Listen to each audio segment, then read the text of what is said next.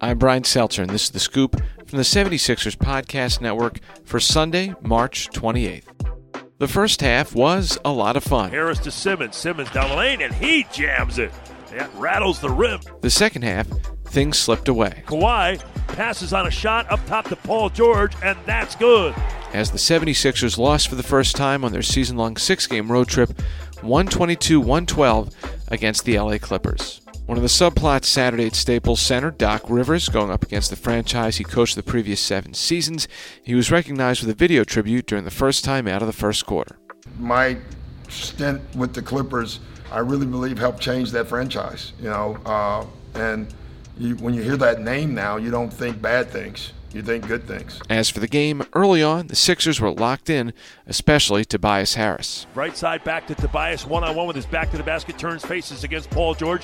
Left hand dribble, still backing down, backing. He's got to get away from the pressure, puts it up and in. That's a really good play by Harris. Can't forget the Clippers are a former team of Harris's as well. He's just been so good lately and scored 11 points on 5 for 6 shooting. Plus, he had three dimes in Saturday's first quarter. The Sixers led 30 to 29 after one. First half was super competitive, six lead changes, nine ties, elite players competing at a high level. Kawhi Leonard dropped 19 in the first half. Tobias Harris finished with 17. Tobias wants it against Marcus Morris. Will he be able to back him down? Jab step, dribble move, spins, hangs, puts it in the air. He can't be stopped right now. Tobias Harris on fire in LA. Harris topped all players with 29 points in the game. He and the Sixers trailed LA 65 60 at the break. Third quarter, there were problems. The Clippers entered the night arguably the top third quarter team in the entire league, and they played like it, scoring seven straight to begin the frame and setting the tone.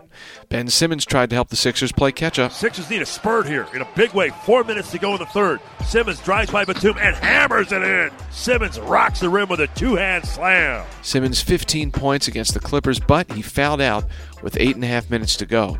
The Clippers led by double digits for the last quarter and a half of regulation and halted the Sixers' four game winning streak. Their size bothered us, switching bothered us. Um, you know, five technical fouls in a, in a game that, that uh, you know, you're playing one of the best teams in the West, right? Those are the things that can't happen. You look at it, we shot 50, uh, percent, but we allowed them to shoot 53. I thought they got everything they wanted. And I thought they lived in the paint, which created shots. So fixable things. The Sixers now 3 and 1 on their trip.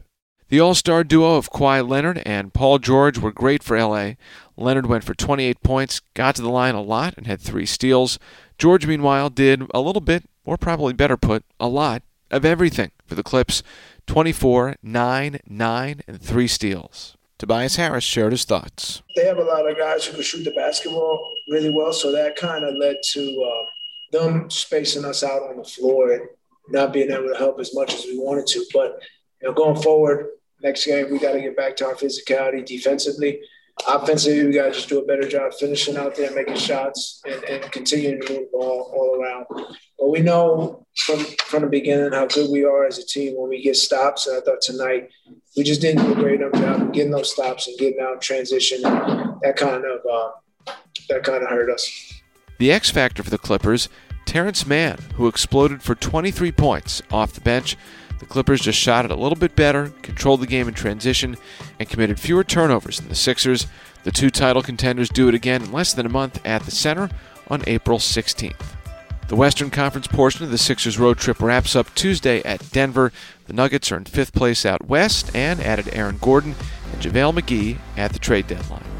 And one final news update from Saturday. The Sixers say Joel Embiid has continued to progress well through his rehabilitation. He's resumed on court basketball activities, that's great news, while ramping up his conditioning. As for recently acquired veteran point guard George Hill, he's currently out right now due to thumb surgery that he had back in February. He's going to resume on court basketball activities in the coming days, and the next update on both players will be provided as appropriate. I'm Brian Seltzer, and that was The Scoop from the 76ers Podcast Network for Sunday, March 28th.